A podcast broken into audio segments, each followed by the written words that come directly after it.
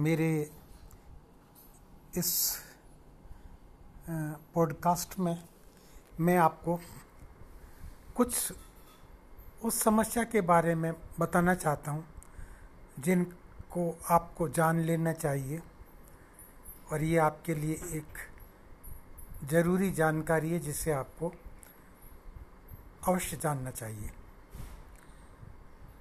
मैं doctor R के भारती फिर आपके सामने प्रस्तुत हूँ।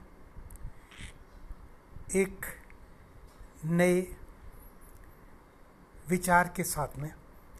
प्रिय मित्रों, मैं आज आपसे बात कर रहा हूँ। सामाजिक सरोकारों से विमुख देश की युवा शक्ति की। आज देश के युवा वर्ग ने अपने आप को सामाजिक उत्तरदायित्वों से विमुख कर लिया है। आज की नौजवान पीढ़ी बस कुछ ही विषयों पर केंद्रित है।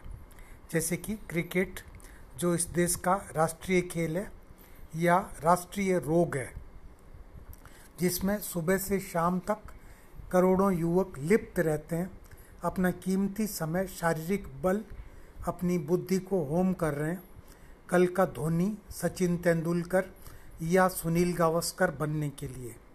अगर इसकी जगह फुटबॉल, वॉलीबॉल हॉकी, बैडमिंटन आदि में युवा शक्ति अपना समय बिताए तो देश को, के नौजवानों को अपना कम समय मैदान में व्यतीत करना होगा तथा वे शारीरिक रूप से और ज़्यादा सक्षम होंगे और ऊर्जावान होंगे। अपनी ऊर्जा देश के लिए श्रमदान करने में भी नौजवान खर्च कर सकते हैं। अगर हम श्रमदान करने वालों को भी क्रिकेट खेलने वालों की तरह सम्मानित करें। आज की युवा पीढ़ी के लिए मात्र तीन विकल्प ही रह गए हैं। पहला है क्रिकेट, दूसरा है नाच गाना, तीसरा पार्टी करना, शराब पीना, ड्रग्स लेना और चौथा है पिक्चर देखना और पांचवा है अपराधों में लिप्त हो जाना। मुश्किल ये है कि आज टीवी की हर चैनल पर यही सब परोसा जा रहा है। माँ बाप अपने बच्चों को क्या बनाना चाहते हैं? क्रिकेटर, डांसर, सिंगर या फ़िल्म अभिनेता। फ़िल्में हमारे देश में जो बनती हैं, उनमें आजकल कोई कहानी नहीं होती। बस सिंगर बन, गला फाड़ना, कूले मटकाना एक लक्ष्य होता है। युवा पीढ़ी अपना समय व्यर्थ, बर्बाद कर रही है। उसे जल संरक्षण के बारे में, पर्यावरण की स्वच्छता के बारे में, समाज में व्याप्त कुरीतियों के बारे में, भूखे, नंगे, गरीब लोगों से कोई सहानुभूति नहीं है। समाज में व्याप्त क्रूरता, हिंसा, अपराधों से उसे कोई लेना देना नहीं है। शीघ्र धनवान बनने की लालसा, जल्दी अमीर बनने की विकट लालसा, गलत, सही, हर मार्ग को स्वीकार करने को प्रेरित करती है। आज युवा पीढ़ी नशे के दलदल में फंसती जा रही है। अभी आपने देखा कि बॉम्बे के अंदर कितनी सेलिब्रिटी जो हैं, वो ड्रग्स चार्जेज में फंस गई हैं और इनमें से बहुत से लोगों को नेशनल नारकोटिक कंट्रोल ब्यूरो जो है, वो जेल भेजेगा। तो ये शराबखोरी ड्रग्स रेव पार्टी, संपन्न युवाओं के लिए आदर्श कर्म है। और आप देख रहे हैं कि जितने भी उच्च वर्ग के व्यक्ति हैं, जो बड़े बड़े एक्टर्स हैं बड़े बड़े बिजनेसमैन हैं बड़े बड़े पॉलिटिशियंस हैं बड़े बड़े कॉरपोरेट ऑफिसर्स हैं कॉरपोरेट अथॉरिटीज़ हैं। तो ये सब इसमें लिप्त हो गए और उन्हें किसी गरीब को एक गिलास स्वच्छ पानी पीने को मिले, इससे कोई लेना देना नहीं है। वो बैठ कर के एक बार में बीस हज़ार या तीस हज़ार रुपये की शराब की एक बोतल पी सकते हैं। वो ड्रग्स इस्तेमाल कर सकते हैं जो पाँच से दस हज़ार रुपये की एक ग्राम आती है। राशन की दुकान वाला कितने दिन दुकान खोल कर राशन बांटता है, इससे उनका कोई लेना देना नहीं है। पड़ोस में अंधेरा क्यों है? रोड लाइट्स क्यों नहीं है, आपके पड़ोस में कौन भूखा सो रहा है? इससे आपको कोई मतलब नहीं है। आसपास में कचरे के ढेर क्यों लग रहे हैं? म्यूनसिपैलिटी की सेवाएँ अपर्याप्त क्यों हैं? सड़कें टूटी हुई क्यों हैं? हमें तो बस क्रिकेट खेलनी है, पार्टी करनी है। अगर यही संकुचित मनोवृत्ति रही इस संस्कृति को हम टीवी, फ़िल्म व मीडिया के द्वारा बढ़ावा देते रहेंगे तो हम कभी सिंगापुर, दुबई, मलेशिया की बराबरी नहीं कर सकेंगे। आज की नई पीढ़ी जिस राह पर चल रही है, वह राह बड़ी भयावह है और इससे इंडिया सिंगापुर या चाइना जैसे विकसित देश की बराबरी नहीं कर पाएगा। देश की नीतियाँ बदलनी पड़ेंगी। आपको अपनी प्रायोरिटीज़ चेंज करनी पड़ेंगी। उन लोगों को सम्मान देना पड़ेगा जो देशभक्त लोग हैं, जो नशा मुक्त लोग हैं, जो देश के लिए कुछ करना चाहते हैं जो देश में व्याप्त भ्रष्टाचार को कम करना चाहते हैं, जो सकारात्मक लोग हैं देश के लिए उपयोगी कार्य करने वालों को क्रिकेटरों से ज़्यादा महत्व देना होगा। टीआरपी बढ़ाने हेतु सिर्फ़ क्रिकेट, राजनीति, फ़िल्म व अपराधों को सुबह से शाम तक टीवी पर परोसना किसी समस्या का हल नहीं है।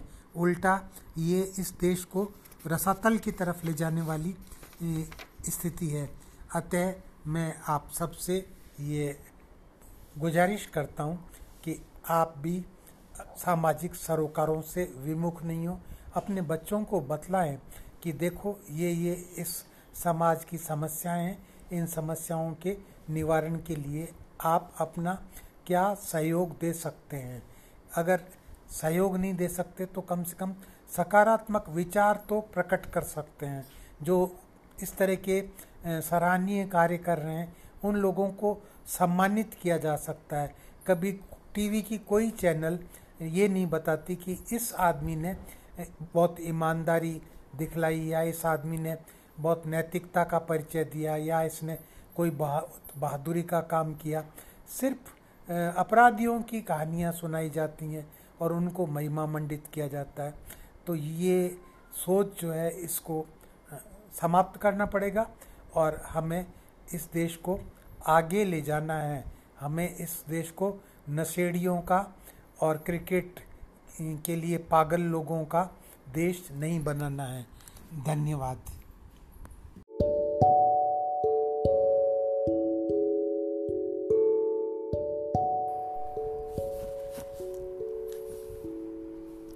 नमस्कार।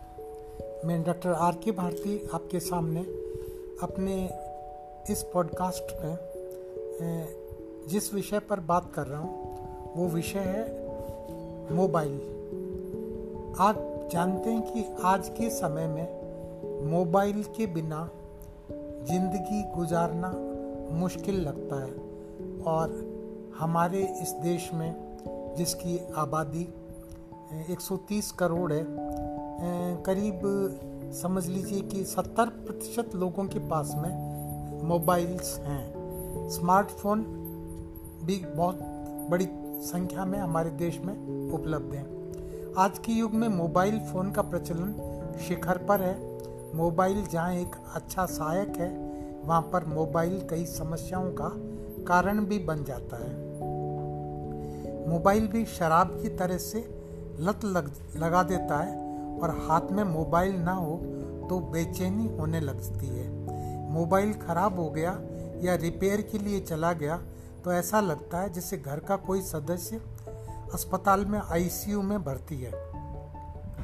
मोबाइल से सेल्फी लेने का प्रचलन अब धीरे धीरे कम हो रहा है। पहले बहुत ज़्यादा बढ़ चुका था और इसके कारण बहुत बार लोग असमय ही इस सार संसार को छोड़ करके चले जाते थे, क्योंकि मोबाइल से सेल्फी लेते वक्त वो दुर्घटनाओं के शिकार जाते थे और इस वजह से उनकी मृत्यु हो जाती थी। आजकल देखने में आ रहा है कि ये मृत्यु दर कम हो रही है। इस प्रयास में ए,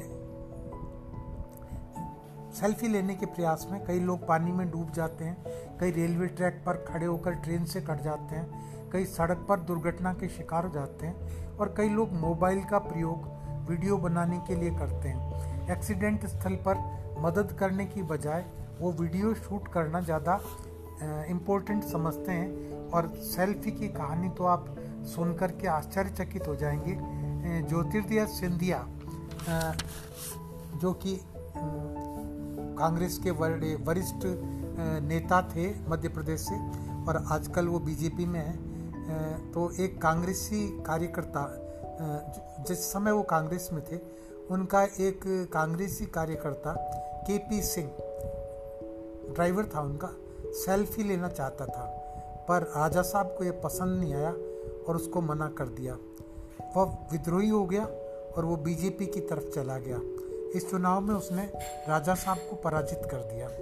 मोबाइल का प्रयोग वाहन चलाते समय करना बहुत बार बड़े एक्सीडेंट का कारण बन जाता है। अगर आप पकड़े जाते हैं तो भारी भरकम जुर्माना भी ट्रैफ़िक पुलिस आपसे वसूलेगी।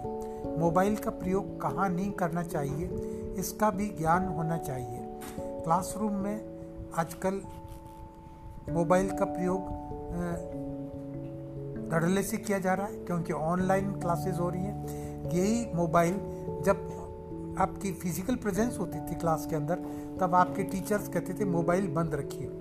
तो ये तो एक अलग स्थिति पैदा हो गई जो कि कोरोना के प्रसार होने के साथ में देश में पैदा हुई है। यानी कुछ लिबरलाइजेशन हो गया है। और कई जगह पे आपको मोबाइल का प्रयोग नहीं करना चाहिए। जैसे पेट्रोल पंप पे आप खड़े हैं, या हवाई यात्रा कर रहे हैं, या किसी मीटिंग में आप बैठे हैं, या घर पर मेहमानों के आने के बाद में आप मोबाइल से चिपके बैठे हैं तो आने वाला व्यक्ति अपने आप को अपमानित महसूस कर सकता है कि वो आपसे मिलने आया आपसे बात करने आए लेकिन आप जो है मोबाइल से चिपके हुए हैं। तो मोबाइल को स्विच ऑफ़ कर देना ही समझदारी है। किसी महत्वपूर्ण व्यक्ति से बात करते समय मोबाइल को बंद ही रखिए। कई जगह पर मोबाइल फ़ोन को ले जाना तक मना होता है। जैसे कि आप यहाँ दिल्ली हाई कोर्ट में जाएँगे तो आपके मोबाइल को बाहर ही रख लिया जाएगा।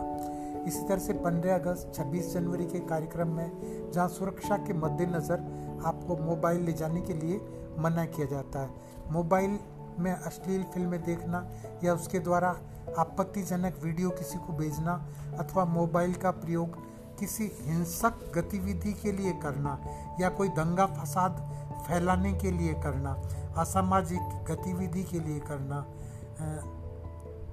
एक कानूनी अपराध है। और अगर आप पकड़े जाओगे तो आपको पुलिस पकड़ लेगी और जेल ले जाएगी। छोटे बच्चों को मोबाइल देने से उनकी सहज प्रतिभा कुंद हो जाती है। आँखों पर चश्मा लगाने की स्थिति पैदा हो जाती है। लगातार मोबाइल के प्रयोग के कारण आँखों को आराम नहीं मिलता। आँखें सूखी व लाल हो जाती हैं। कई बार आँखों से जलन भी होने लग जाती है, आँसू भी आने लगते हैं। मोबाइल से ईयर, इस मोबाइल में ईयर पीस लगाकर तेज संगीत सुनने से बहरापन पैदा हो सकता है और मोबाइल का अधिक प्रयोग करने से आपको कानों का कैंसर होने की भी संभावना रहती है। मोबाइल जब चार्ज हो रहा हो तो उस पर आप बात ना करें, क्योंकि कई बार विस्फोट भी हो जाते हैं।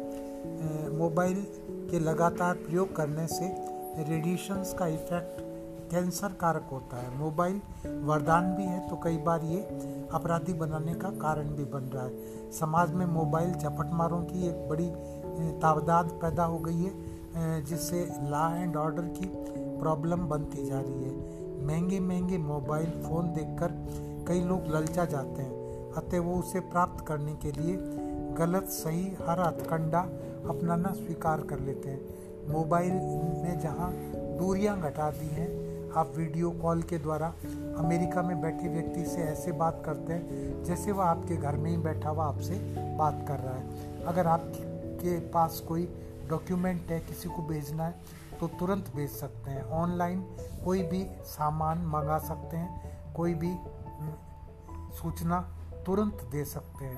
पहले डाक खानों के द्वारा चिट्ठियाँ भेजी जाती थी। अब सब डाक खाने जो हैं इस मामले में आवश्यक नहीं रहे चिट्ठियाँ भेजने की अब कोई ज़रूरत नहीं है। आप ईमेल करिए और ईमेल पे ही जवाब आ जाएगा। दुकान जो डाक खाने की थी, जो टेलीग्राम ऑफ़िस की थी, वो अब बंद होने लग गई है। और एमटीएनएल और बी भी वी भी अब बंद होने के कगार पर पहुँच रहे हैं, क्योंकि ये मोबाइल क्रांति हो गई है। मोबाइल अब रेडियो, टैप रिकॉर्डर, घड़ी, कैमरा स्टॉप वॉच स्कैनर सब मोबाइल में समा गए अतः इन सब की दुकानें भी मोबाइल के ने बंद करवा रखी हैं। बस उम्मीद करता हूँ कि आप सोच समझ कर मोबाइल पर सोशल मीडिया का इस्तेमाल करें। अफवाह घृणा व मनुष्य फैलाने के लिए इसका प्रयोग हरगिज़ ना करें। किसी को ब्लैकमेल करने के लिए इसका प्रयोग ना करें और मोबाइल से किसी को भी धमकी ना दें। कोई ड्रग्स वगैरह परचेज ना करें। अगर आप ऐसा करेंगे तो आप पकड़े जाएँगे। इसलिए मोबाइल के प्रयोग में सावधान रहिए और मोबाइल को एक हद तक ही प्रयोग कीजिए। इसका दुष्प्रयोग मत कीजिए। बस मैं यही आपको कहना चाहता हूँ, ये जानकारी आपके पास में होना आवश्यक है। फिर मिलूँगा किसी और पॉडकास्ट में किसी अन्य विषय पर बात करने के लिए। तब तक अपने मित्र डॉक्टर आर के भारती को आप इजाज़त दीजिए। धन्यवाद।